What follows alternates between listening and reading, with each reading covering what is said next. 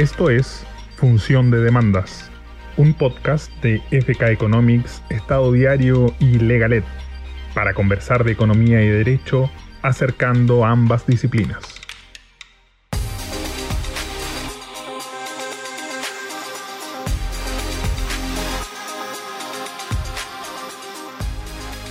Hola, ¿cómo están? Soy Jorge Fantuzzi. Esto es Función de Demandas, el podcast que hacemos Estado Diario y FK Economics para acercar la, economía y el derecho. ¿ah? El, día de hoy eh, tenemos una novedad porque es el primer capítulo en que no tenemos como invitado a un abogado. ¿ah? Siempre hemos tenido abogados hasta ahora. Eh, y, hoy estamos innovando. Hoy nos acompaña Alba García. Alba es directora de litigios de, de JIC, de Llorente Cuenca. Es máster en comunicación eh, corporativa y publicitaria. Eh, y está a cargo de los proyectos de, comunicación en, procesos judiciales en, en eh, Madrid. Entonces, Alba, muchas gracias por venir, por aceptar nuestra, nuestra invitación a este podcast. No, gracias a vosotros, Jorge. Para mí es un placer. Esperemos que esta innovación sea exitosa y no un fiasco para vuestra audiencia.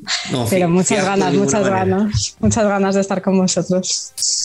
Eh, bueno, Alba nos acompaña hoy para eh, hablar un tema que, tal vez también es algo innovador, ¿ah? en, por lo menos en, la jurisprudencia de lo que yo, he visto en Chile, que tiene que ver con el, con el daño reputacional o con el daño moral eh, eh, yo no le pondría todavía el, apellido si, si, a persona jurídica o no, pero, pero en general daño moral. y, y, en particular del tema probatorio respecto al daño moral, ¿no es cierto? Por eso hoy, hoy, eh, hoy nos acompaña ella que, que, tiene expertise en esto. Entonces, Alba, quería partir preguntándote, ¿qué hace JIC? ¿Qué, ¿qué hace Llorente de Cuenca? y ¿Y cuál es la relación que puede tener con, el daño reputacional en el contexto de un juicio? Mira, que es la consultora líder en, la, gestión y la asesoría de, todo lo que tiene que ver con asuntos públicos y reputación. En la parte de reputación, que es la que más nos va a tocar hablar en este, en este podcast, nos dedicamos tanto a los temas que tienen que ver con la gestión de la promoción reputacional, es decir, asesorar a nuestros clientes para que su reputación mejore, como a la protección reputacional, que es en lo que se encuadra más todo lo que vamos a, ver hoy, es decir, cómo em, hacemos para que nuestros clientes, eh, ante un ISU judicial como el que se puede producir con, en cualquiera de los clientes de, la audiencia que nos acompaña hoy, eh, esté más protegida o se pueda poner un escudo para que ese ISU le afecte lo menos posible en esa gestión, en ese día a día con nuestros clientes, pues surge muchas veces el tema de la cuantificación o de la aprobación del, daño que las contrapartes en un conflicto judicial les ha causado pues, por la notoriedad o por las acusaciones que, nuestros asesorados entienden falsas han vertido sobre ellos. Y en esto que llevamos trabajando, pues de manera, bueno, eh, Llorente y se funda en 1995, pero desde los últimos 15 años es donde el departamento de litigios está más consolidado. Pues desde entonces, en el día a día con nuestros clientes, vemos de qué manera tiene sentido eh, hacer algo que, que sirva para probar esto. Y fruto de pues, muchas experiencias, de muchas peticiones y de, de, varios ensayos de prueba-error, pues hemos llegado a pues un modelo y una serie de servicios que podemos poner a disposición de nuestros clientes para que se puedan elaborar periciales que de alguna manera acrediten este, este daño o este impacto. Alba, y quiero, quiero, quiero entrar ahí. Entonces, recapitulando un poco, ustedes, ¿hay algún tema legal, digamos, hay alguno de, alguno de tus clientes que, que, tiene algún, no sé, es demandado, por ejemplo, o, o, es víctima de algún hecho y quiere demandar, y ustedes, la primera aproximación que tienen es, bueno, cómo le afecta reputacionalmente este tema y cómo nos protegemos de eso.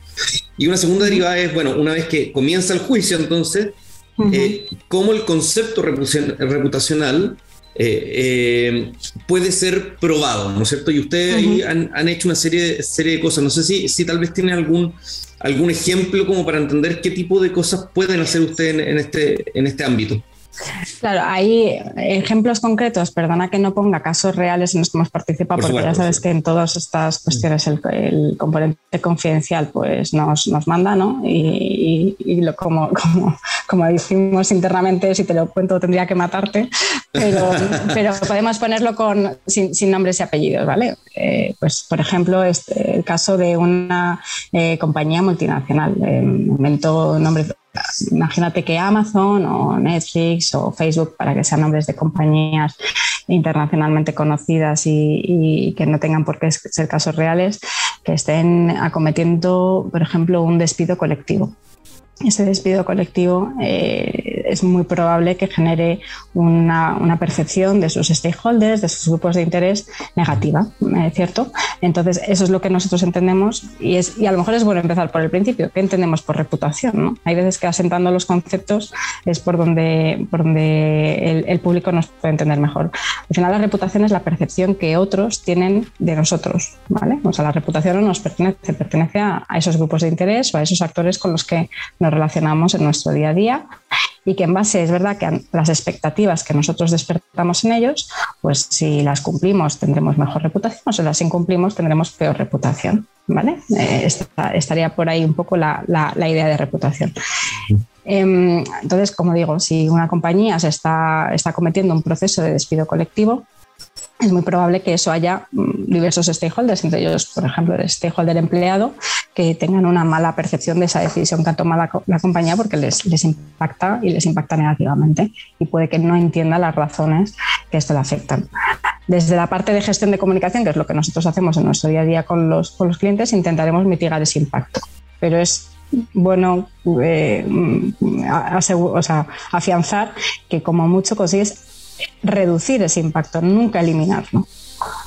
Nosotros cuando, cuando, estamos en un proceso de, crisis, y puede ser un proceso judicial o puede ser una crisis de cualquier otra índole, lo que vamos a trabajar siempre es desde la, mitigación. Eh, la eliminación, cuando además ya se ha materializado, del impacto no existe. Puede que luego consigas sobreponerte y haber conseguido que la compañía esté mejor, más preparada, más afianzada, pero siempre se trabaja la perspectiva de la mitigación. Y, ahí es donde, donde es evidente que el daño reputacional existe y afecta a cómo esos stakeholders se relacionan con la empresa. O sea, no es simplemente una cuestión de, la opinión o el juicio que estos stakeholders hagan de, nosotros, sino que también esas emociones se traducen en su conducta y su comportamiento eh, con nosotros. Y eso se puede traducir, evidentemente, en descenso de las ventas, el impacto ha sido muy negativo, en llamadas al boicot, en, en bueno, pues, eh, intentar reducir o en mi capacidad como marca empleadora, soy capaz de atraer menos talento, en fin, en un montón de comportamientos que según en el precio de la acción, si es el público accionista o en, según en el caso de los seres de los procesos de despido colectivo es muy curioso porque el público accionista lo suele percibir como una buena medida, entonces el precio de la acción tiende a subir, pero sin embargo el resto de públicos, la sociedad, el empleado, pues, pues lo percibe de otra manera. Los stakeholders tienen distintas miradas no, necesariamente. Oye, pero, pero mi, duda es, cuando, cuando, ya llegan al juicio, cuando llegan al juicio, ¿cuál es la aproximación de ustedes? Por, ejemplo, nosotros, eh, en, en, el ámbito más estadístico, económico, muchas veces nos dicen, oye, ustedes saben, ustedes saben calcular daños. El, el, abogado tiene en mente probablemente el lucro cesante, el daño emergente, entonces nos dicen, ustedes saben calcular daños, ¿podrían por favor hacer un informe que también eh, diga algo sobre el, sobre el daño moral. Y ahí empezamos con, con, preguntas un poquito más difíciles para nosotros. Entonces, no sé cómo, cómo, cómo las aproximan ustedes a, empieza el lío. Pues mira, tenemos, como decía, muchos, muchas aproximaciones. Y a mí me gusta dejar claro que, es, que, que, que la medición de un intangible, de cualquiera, pero la reputación particularmente, no es una ciencia exacta. Entonces, es bueno hacer una aproximación que se adecue a la causa concreta a la que nos estamos, a la que nos estamos enfrentando. Por, varias cuestiones. Una, que es puramente práctica. Es decir, hay procesos judiciales en los que por mucho que yo acredite un impacto reputacional o un daño moral de 10 millones, sabemos que la jurisprudencia marca que no voy a conseguir más de 360.000. Por lo tanto, aquí en España tenemos eh, pues, pues eh, jurisprudencia en ese sentido. pues, oye, ¿para qué vamos a hacer un despliegue de medios que, que, vaya al máximo rigor si luego resulta que con acreditar mínimamente un poco los impactos que pueda haber habido en medios de comunicación, un estudio de ahora vemos ese, ese tipo de servicios, ¿no?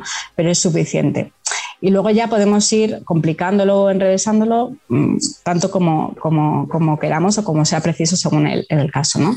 Los casos de los arbitrajes posiblemente sea en, las situaciones en las que la profesionalidad o el rigor o, intentar afinar lo máximo posible sea, sea más, más relevante o nos haya sucedido con mayor frecuencia que, queremos, que queremos afinar más, ¿no? Pero hay otros procesos. Pero, sí. pero tú, dijiste, tú dijiste una frase que es súper interesante. Si, si uno calcula un daño de 10, por, por concepto de daño moral, si uno calcula un daño de 10 millones, terminan dando 300 y, tanto.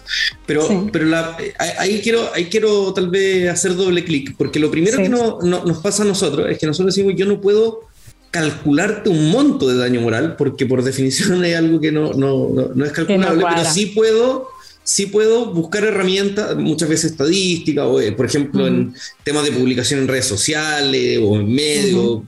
Sí puedo probarte estadísticamente que el daño existe. Por ejemplo, eh, cantidad de comentarios negativos que se recibían en redes, no sé, siempre era cerca de un 5%, y ese día en que pasó esto que tú estás denunciando se disparó 50%.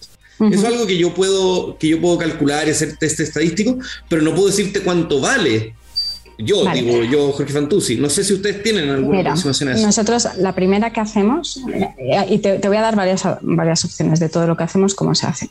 La primera que nos sale una cifra, una cuantificación económica, por así decirlo, es precisamente mm, basándonos en el valor publicitario. Tú cada vez que mm, publicas algo en medios de comunicación en una red social, eso podría tener su traducción en valor económico. Es verdad que no puedes asemejar el valor que ha tenido esa publicación cuando la firma un periodista o la firma una persona física en una red social X, con, no, no, es lo mismo. O sea, eso tiene generalmente mucho más valor que el valor publicitario. Es decir, si yo quiero pagar a esa plataforma o a ese medio de comunicación porque ponga algo que a mí me interesa eh, publicitar, yo tengo que pagar X mil eh, euros o X mil dólares, ¿vale?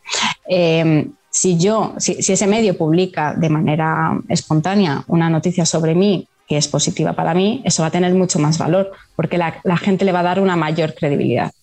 Entonces, en el sector de la publicidad y de las relaciones públicas, sobre todo de, las relaciones públicas en este caso, em, tradicionalmente ha habido un consenso eh, con multiplicar el valor publicitario por un coeficiente fijo, que está entre el 3 y el 5. ¿vale? Es decir, se entiende que sobre el valor publicitario, cuando la noticia es eh, marcada como no publicitaria, eh, la gente le da hasta 3, 4 o 5 veces más valor que si fuese publicidad.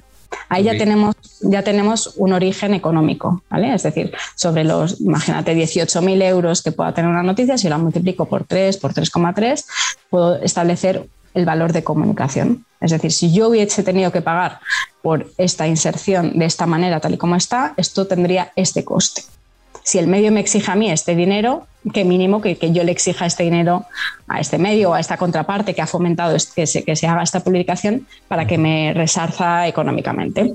Esa es, una primera, esa es una primera forma de cuantificar y que es bastante fácil porque todos los medios tienen a disposición de, todo el mundo sus tarifas publicitarias. ¿vale? Ahí nosotros hemos ido un paso más allá y en vez de hacer un estándar, eh, o sea, un coeficiente multiplicador estándar en base a esa credibilidad, lo que, mm, lo que hemos aplicado es un algoritmo que nos permite hacerlo modulable en función del tono que tenga esa publicación, en función del protagonismo que tenga nuestro cliente dentro de esa publicación. Es decir, no es lo mismo si aparecen titulares que si aparecen en el último párrafo. párrafo. En función de la relevancia también que tenga el protagonista dentro de la información, lo, he dicho, ¿no? no es lo mismo que aparezca siete veces mencionado a que aparezca solamente uno. Em, a que, eh, la relevancia del medio, no solamente por la audiencia que tiene, que eso ya es un, elemento que está contemplado dentro del valor publicitario, porque el valor publicitario generalmente se establece en base a dos cosas, a la audiencia y al espacio que está ocupando esa noticia. ¿Vale? Entonces, si ocupa una página entera, evidentemente tiene mucho más impacto y mucho más valor que si solamente ocupa una pequeña columna. Mm. ¿Vale? Entonces, todo, esto, ya está contenido en el valor publicitario y en el valor de comunicación integramos otras variables que, por ejemplo, si tiene una imagen o no tiene una, o no tiene una imagen y si esa imagen es de la compañía. Estamos hablando, pues como decíamos, de Banco Santander. Si una noticia que le impacta negativamente tiene una imagen de una sucursal del Santander, va a ser más negativa aún que si no incluye esa imagen, ¿vale? Todas estas cuestiones nosotros somos capaces de tenerlas en cuenta y de, modular ese eh, valor de comunicación en función de este, de este componente. Esa es una, una de las cuestiones que aplica exactamente igual a las redes sociales. Todas las redes sociales. claro, eso te iba a preguntar. Las redes sociales es exactamente lo mismo porque también tienen un valor publicitario. Efectivamente, se puede conseguir y en función de, pues lo que pasa es que ahí ya lo que funciona es la inteligencia artificial porque hay mucho más volumen de conversación y ahí tienes que aplicar otro tipo de tecnologías, pero el mecanismo para la evaluación del daño o la cuantificación económica del daño es la misma. Y luego hay otra cosa que sobre todo en el sector de, los seguros, de las aseguradoras, funciona bastante bien, em, es que eh, no, no, haces una prueba del daño, sino que lo que haces es una, una estimación de lo que cuesta reparar ese daño que se ha producido. Y para eso sí que sirve muy bien que justo la gente que acredita eh, esa cuantificación sean, los, sean también gestores de comunicación. Es decir, cuánto me costaría a mí, como directora de litigios en y ayudar a esta compañía o a esta persona física a, que recupere, a que recupere eh, su, reputación. Entonces tendría que hacer una medición de cómo estaba su estado de salud reputacional antes del ISU y decir, bueno, pues para conseguir volver a estos niveles, sabiendo que nunca va, a poder, va a poderse olvidar lo que ha pasado, sino que tengo que conseguir que generar un clima de confianza más o menos parecido al que estaba antes, pues, pues revertirlo. ¿Cuántos años me va a llevar o cuántos meses me va a llevar y a qué equipo tengo que poner a disposición? Oye, ahí, te quería aprovechar de preguntar lo, siguiente, porque la primera dificultad que nos enfrentamos nosotros es, bueno, que siempre decimos yo puedo ayudar a probarlo, digamos, pero, pero cuantificarlo es más difícil. Pero la segunda que, que, que, yo siempre digo es que el, daño moral, el concepto como, como nos preguntan originalmente, es redundante. Entonces es redundante por dos razones. Porque primero, porque el, el, en la demanda ya se está demandando por lucro cesante y daño emergente. ¿No es cierto? Entonces, cuando, cuando, cuando un abogado me dice, oye, pero es que yo voy a tener que gastar en publicidad o en una campaña comunicacional, lo que sea, para estar igual a como habría estado antes, yo le digo, bueno, pero eso es daño emergente. Tú ya, o, puedes, directamente pedirlo por ese concepto, ¿no es cierto? Y con lucro 60 nos pasa parecido porque nos dicen, oye, pero es que yo voy a, yo voy a tener menos ventas producto de esta cosa que, que me dañó reputacionalmente. Eh, entonces le digo, bueno, si estás calculando el lucro cesante, que, que, es por las menores ventas, bueno, ya está, digamos. Entonces, ¿hay formas de, o, o, o casos en que, en que a ti te haya tocado separarlo y que no haya sido redundante? Mira, en la jurisprudencia mm, española, no sé si aplicar lo mismo a la chilena o a la de otros países de Latinoamérica, hay un concepto importante o que para nosotros es relevador, relevador que es el daño reputacional o el daño moral sirve o, aplica especialmente en aquellos casos en los que la compensación o la eh, reparación económica, puramente desde el punto de vista financiero, no es suficiente.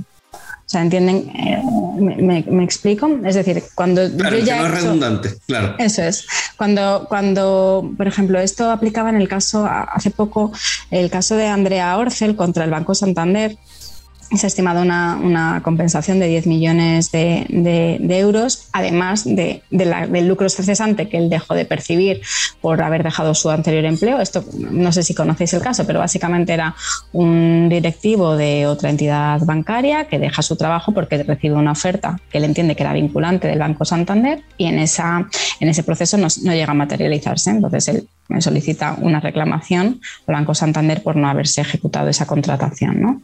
Muy, muy a lo bruto y seguro que me pierdo detalles, pero para que la audiencia se, se ponga en contexto.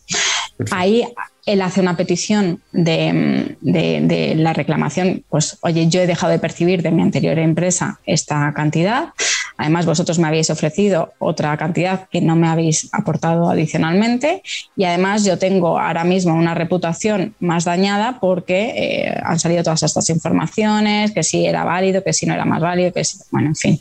Y, eso, y ahí es donde tiene especialmente importancia el daño reputacional.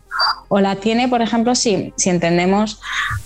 eh, que, que, aunque las ventas, y esto sucede muchas veces, las compañías entienden que no ha tenido un efecto súper directo en las ventas, pero la gente sí que está con, con el run run de ese ISU judicial en la cabeza. Fíjate, mm, mm, hemos tenido muchos casos de clientes que nos dicen, hombre, a nivel de ventas no lo notamos tanto, pero es verdad que reciben muchas peticiones de consumidores en redes sociales, muchas explicaciones bueno, eso también tiene un coste de recursos internos dentro de la empresa que, hay, que, hay que asociar, ¿no? Es verdad que si ya lo has estimado en otras partidas de vuestro análisis financiero, pues tiene menos sentido, pero hay que tangibilizarlo y debería ser posible y, en, esos supuestos es donde debería tener más cabida nuestra, nuestra pericial, ¿no?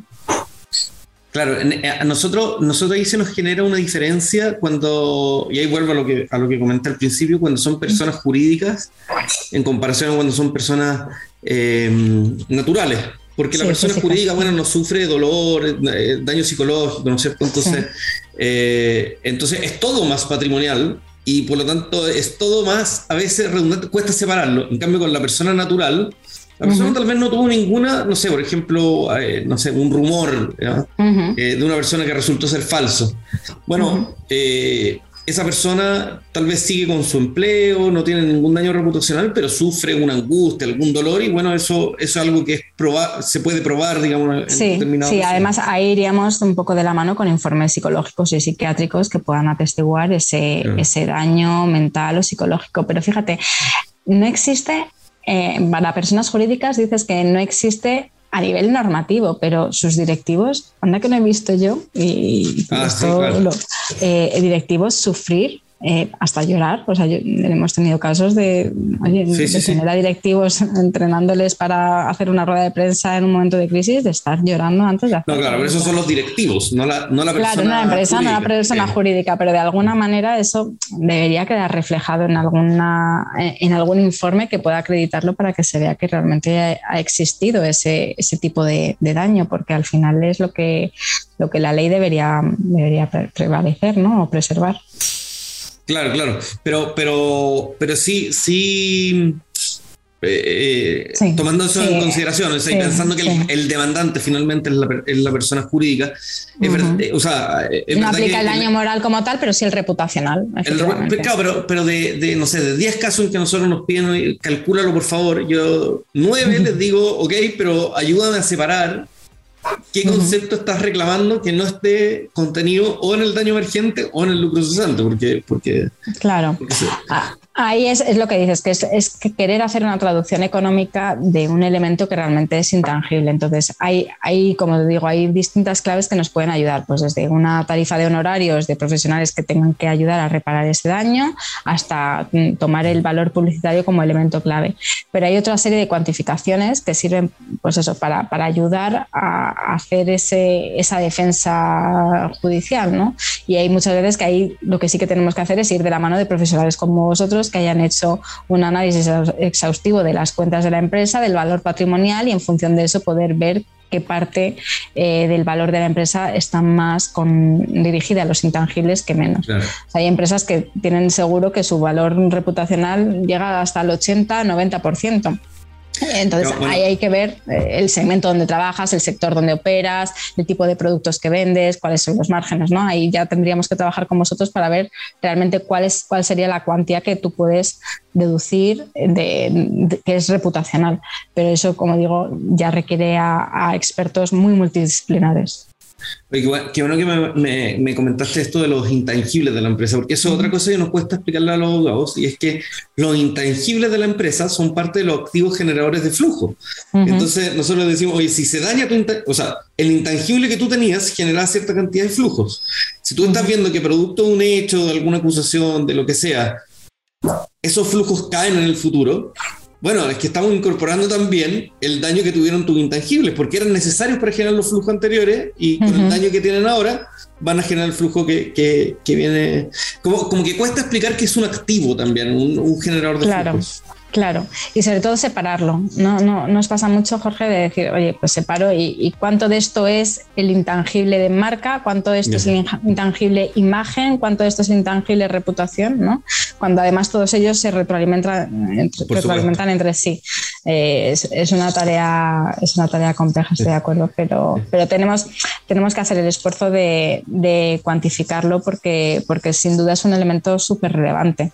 Entonces, a lo mejor yo creo que, que, también es la normativa la que tiene que ir evolucionando en este sentido y establecer baremos que sirvan a los profesionales como, como vosotros, como nosotros, a, a tener eh, pues eso, baremos más que, que permitan comparar y hacer casuísticas en donde no exista un agravio comparativo porque a una empresa le hayan dado 10 millones de indemnización por, por daño reputacional o por daño moral y a otra 300.000 cuando eran casos que a ojos de un externo podrían ser equiparables. ¿no? Yo creo que ahí la normativa tiene, tiene también que evolucionar y decir, bueno, pues para, no sé si por tamaño de empresa, si por volumen de cobertura, si por el grado de percepción o de impacto en, en, las encuestas que se puedan hacer stakeholders, que es todas las cosas que te, que te iba a comentar antes. Otra de, las, de los métodos que nos sirven para cuantificar, no económicamente, pero sí cuantificar, que al final es de lo que se trata cuando es un intangible, todo lo que nos podamos traer al mundo de los números y de las matemáticas ayuda. Al final, como hemos dicho, la, reputación no deja de ser la percepción que otros tienen de nosotros. Entonces, hacer estudios, encuestas de percepción de esos stakeholders eh, es sumamente valioso. Oye, ¿cuánto, eh, cuánto está en la mente de las personas a las que, son grupos de interés, cuánto está este ISU relacionado con esta marca, cuánto estaba antes, en, en, dónde, en qué nivel estaba antes. O percepción en general. Pero el problema es que son marcas que tienen que eh, o sea, cuando es percepción general, eh, hay que estarlo midiendo antes y después del evento, digamos, porque si no, no, hay punto de comparación. Idealmente, idealmente sí, pero también hay mecanismos de poderlo hacer de manera eh, distinta. O sea, es verdad que implica más esfuerzo por parte de la persona a la que le estás preguntando, pero se puede decir, oye, ¿cuánto lo valorabas en este momento antes de que ocurrieran estos hechos y cuánto lo valoras ahora? Es verdad que puede haber margen de error porque la gente ya contesta con ese hecho habiendo ocurrido, pero no deja de ser una manera de, de cuantificarlo y de tangibilizarlo y por lo menos tener un elemento objetivable de, presentación ante un tribunal más que la opinión o la queja de la parte interesada. por supuesto. Alba, eh, hay, una, hay un tema que, que, ha, estado cruzado en toda la conversación que hemos tenido, que, que, es, em, eh, recién estabas hablando de la matemática, ¿no es cierto? Y, y, antes de, de, que, de la inteligencia artificial.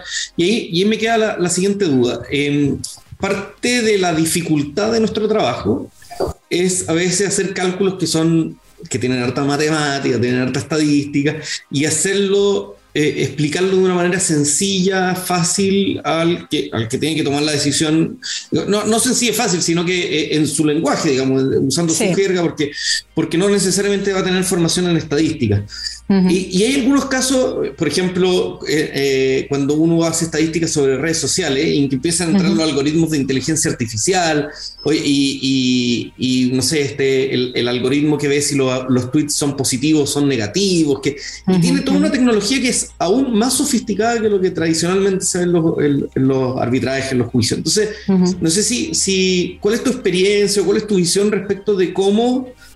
Eh, desarrollar todos estos conceptos, cómo trabajarlos para, que, para que efectivamente sean útiles en este contexto, como prueba.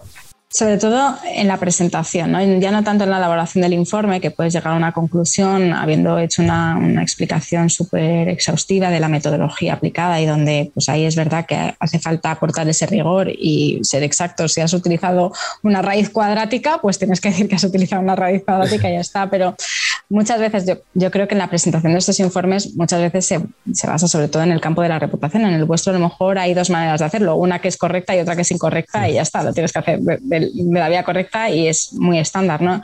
La nuestra, en donde es un campo más de experiencia, de subjetividad, tenemos que poner encima de la mesa toda la base metodológica porque es la que da más rigor a, nuestra, a nuestro expertise. ¿no? Entonces sí que es importante hacer, eh, aunque el, tomador de la decisión no vaya a entender todas, todos los matices, esa explicación hay que darla. Luego, otra cosa diferente es cómo tú lo presentes dentro de la sala, ¿no? Cuando, cuando como perito tienes que ir a declarar o a avalar tu informe, es verdad que tienes que utilizar un lenguaje que sea más parecido a lo que el juzgador vaya a entender. Y ahí mm, yo soy muy partidaria de simplificar al máximo y de utilizar analogías que, que se vayan a, y esto es de, de, primero de comunicación, ¿no? Oye, en la medida de lo posible utilizar analogías, igual que tú para tomar esta decisión te estás basando en este artículo, en este artículo artículo, este artículo, yo para llegar a esta conclusión me estoy basando en este input, este input y este input. Y usando analogías que sean más comprensibles o, símiles más básicos, es como es más fácil, yo creo, eh, hacer ver eh, la importancia de este, de este pues, pues, de esa conclusión a la que hayamos podido llegar en el informe. Pero hay veces que no hay más remedio y, nos pasa en el día a día también con la gestión de la comunicación de nuestros clientes, que los abogados quieren ser súper rigurosos en las explicaciones sobre determinado auto, determinada sentencia y son cuestiones que no va a entender la ciudadanía si las explicamos con tanto rigor. Siempre hay que perder cierto rigor para, en favor de la, del entendimiento y de la divulgación y eso, eso es, es una, una de las luchas que tenemos que ser capaces de, de librar. Elma, te, te, quiero agradecer por, por, esta conversación muy entretenido. Yo creo que hay, hay, muchas cosas que se complementan desde el derecho, la economía y las comunicaciones, podríamos decir. Hoy día Seguro estamos innovando, ¿no es cierto?, con, con, tu perfil. Eh, en mi experiencia, más allá de, del tema probatorio en los casos, eh, el tema comunicaciones atraviesa muchas veces, muchas veces los juicios porque, porque las empresas quieren administrar su riesgo y, no sé, te demandan por colusión y bueno, y independiente si, si, si hay un tema de reputacional como parte del daño, eh, sin duda hay un tema reputacional como parte de la gestión de la crisis de la empresa. Entonces, creo que un componente muy importante para que tanto economistas como abogados que participamos de estas crisis eh, eh, lo tengamos en cuenta, ¿no es cierto? Como mm. una, una, tercera patita, diríamos. ¿ah? Sí, yo les animaría a que, a que bueno, pues se, se adentraran un poco más en este, en este mundo, en lo que hemos podido hacer desde, desde allí, que está a, su disposición. Por favor, poned a su disposición mis datos de contacto, incluso algún informe que hemos preparado sobre, sobre nuestra metodología de, de estas pruebas y, y, a su disposición si quieren ahondar en, en, en conocer más todas estas cuestiones que, se alejan un poco de, la norma y la legislación, pero que son también útiles para, la defensa de sus clientes. Bueno, bueno, muchísimas gracias. Quedarán todos los datos ahí de contacto. Sin duda, sin duda llegarán tocando puertas los, abogados. Así que, bueno, te, te, quiero agradecer. Esto fue Función de Demandas, este podcast que hacemos para acercar la economía al derecho y día también las comunicaciones. Así que muchas gracias y nos vemos en un próximo episodio. Muchas gracias.